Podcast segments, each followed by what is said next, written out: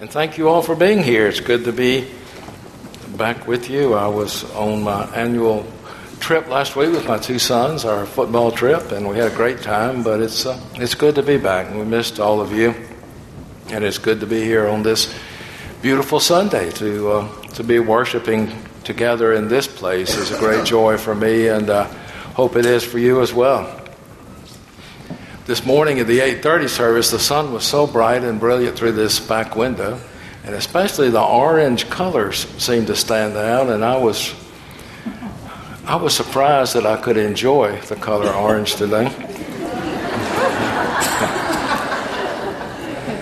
I saw a lot of it yesterday, and uh, and uh, fell asleep with that Tiger Rag song in my head, and it was. Uh, but I do have on my Atlanta Braves tie. I, I wanted to know what it's like to support a winner, and uh,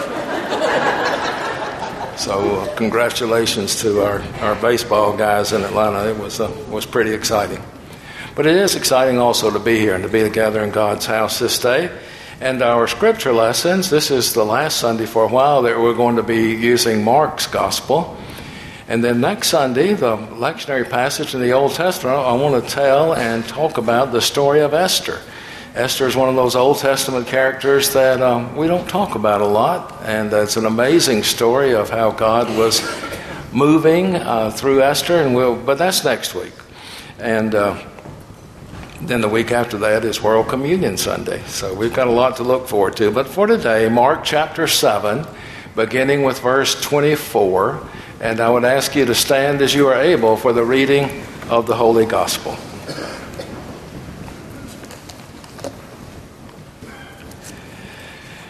From there he set out and went away to the region of Tyre. He entered a house and did not want anyone to know he was there. Yet he could not escape notice. But a woman whose little daughter had an unclean spirit immediately heard about him, and she came and bowed down at his feet. Now, the woman was a Gentile of Syrophoenician origin. She begged him to cast the demon out of her daughter. He said to her, Let the children be fed first, for it is not fair to take the children's food and throw it to the dogs. But she answered him, Sir, even the dogs under the table eat the children's crumbs. Then he said to her, For saying that, you may go. The demon has left your daughter. So she went home, found the child lying on the bed, and the demon gone. Then he returned from the region of Tyre and went by the way of Sidon towards the Sea of Galilee in the region of the Decapolis.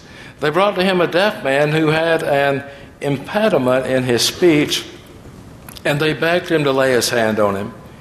He took him aside in private, away from the crowd, and put his fingers into his ears, and he spat and touched his tongue. Then looking up to heaven, he sighed and said to him, Ephphatha, that is, be opened.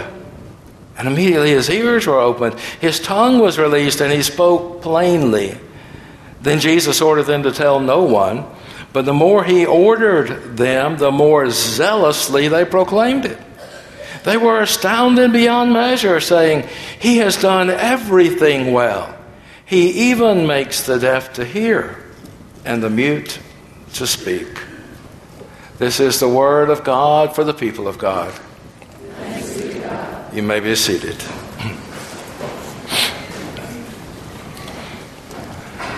Someday, when we have a little more time together, I hope all of you will take a moment to share with me the strategies that you employ to avoid an unpleasant task.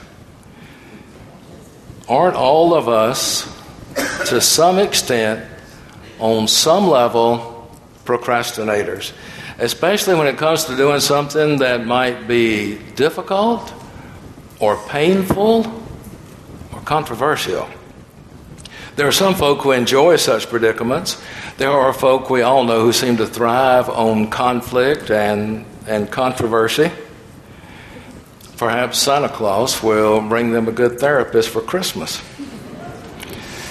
But most of us, I believe, have developed ways and means of putting off an unpleasant task, something we'd rather not do.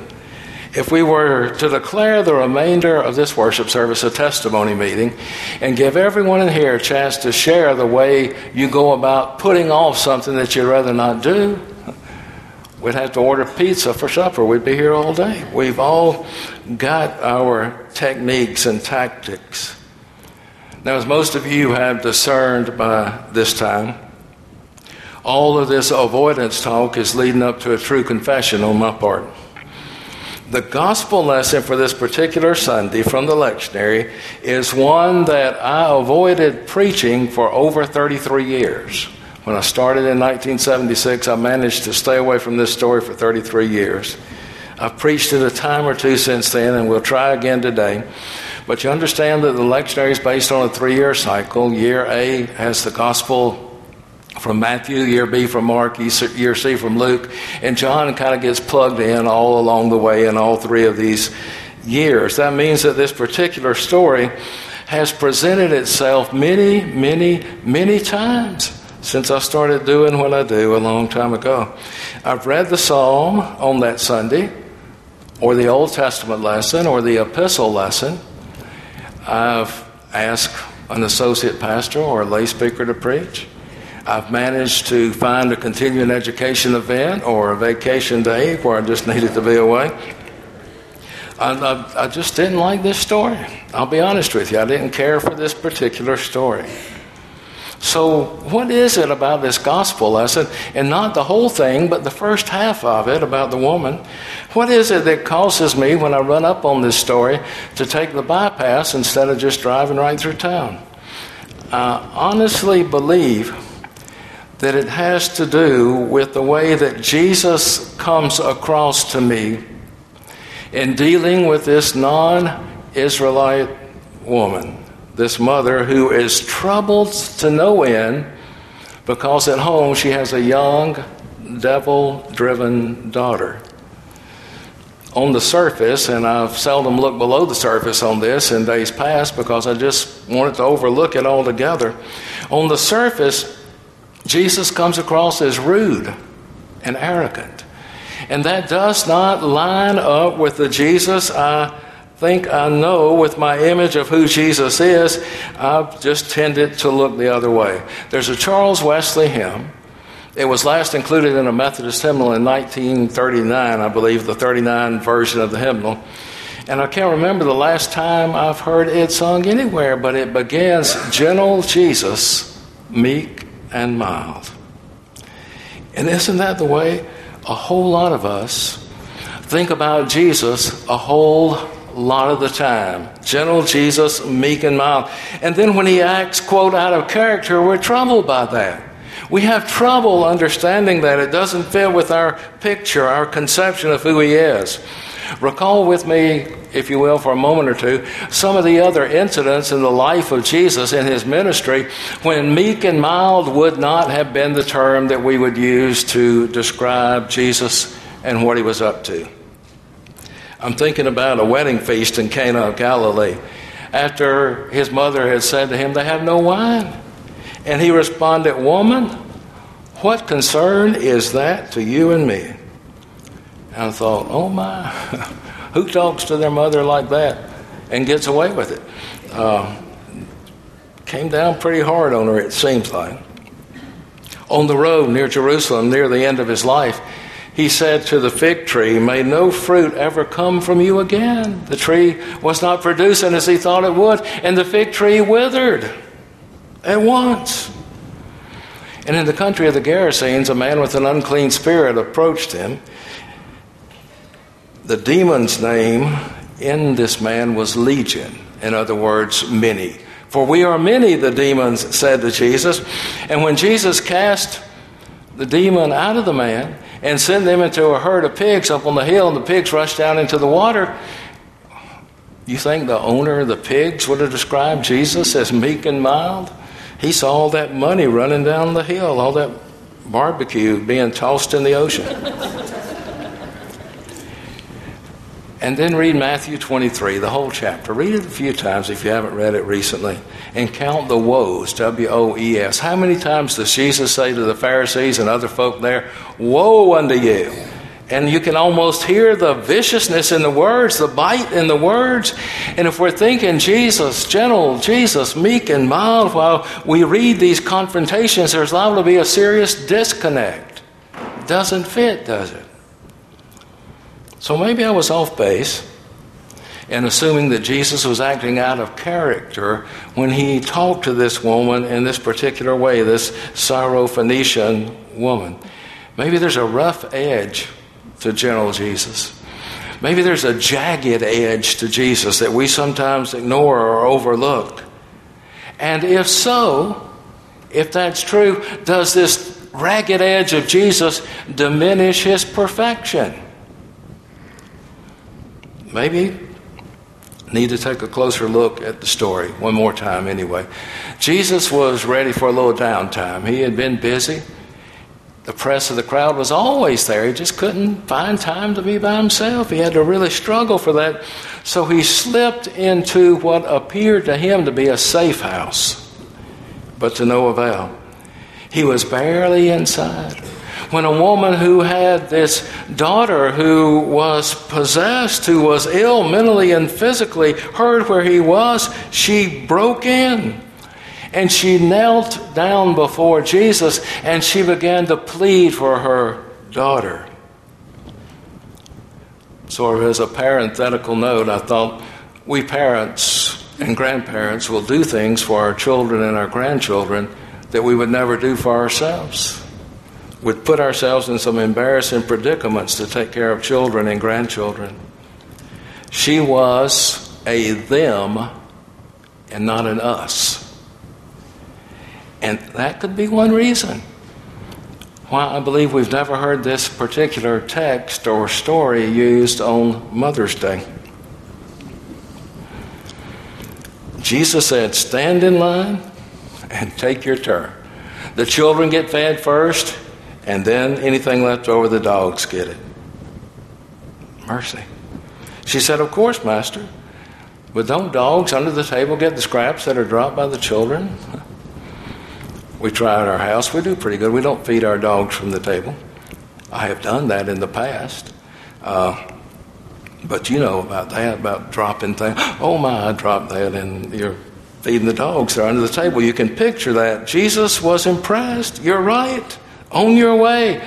Your daughter's no longer disturbed. The demon has left her.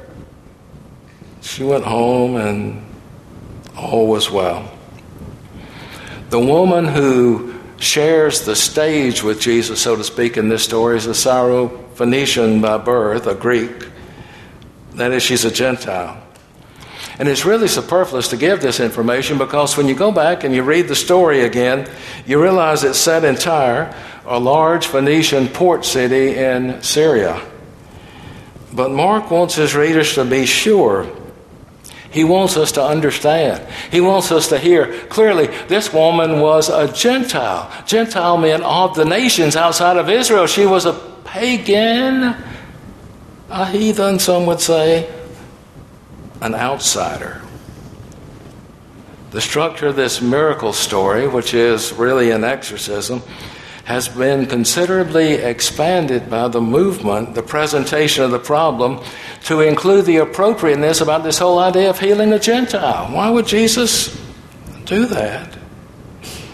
Well, the effective word of Jesus has been reduced to a very simple announcement about the cure the response of amazement frequent in Mark's gospel is not here. So many stories in Mark's gospel when something wonderful happened, the people were amazed. Mark will remind us of that over and over, but it, it's not here.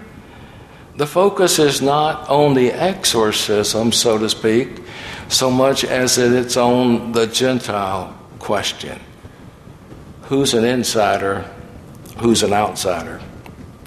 Jesus' initial rebuff of the woman, the part about stand in line, children first, dogs last, affirms the priority of the Jews and the mission of Jesus. He was sent to the lost sheep of the house of Israel to begin with. The woman's response allows that teaching to stand, but she's also so persistent that Jesus reached out to a Gentile as well.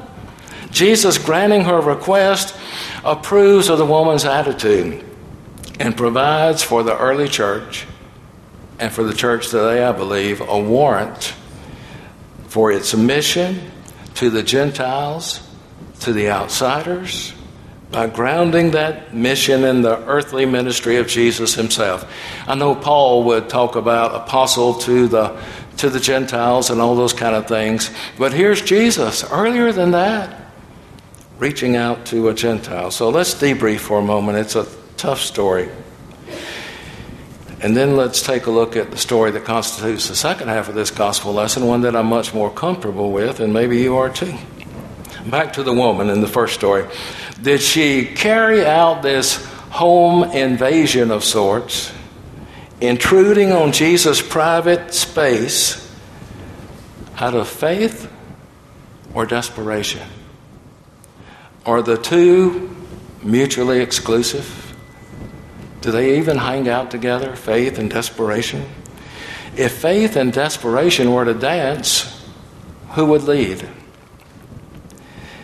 Was there just a tiny bit of a twinkle maybe in Jesus' eyes? He engaged in this back and forth with this woman.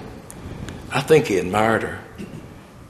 Was he impressed with her persistence, her wit, her humor, the ability to think on her knees? so to speak.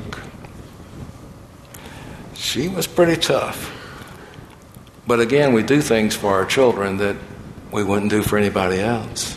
First impressions can be deceiving, and perhaps my first impression of this story was not altogether accurate, but I let it drive me for a long time, and I let it keep me from really looking into this story. Was Jesus being rude and rough and mean with this woman? Or was he in reality being graceful. My understanding of God's grace often gets expanded in ways that I had not expected.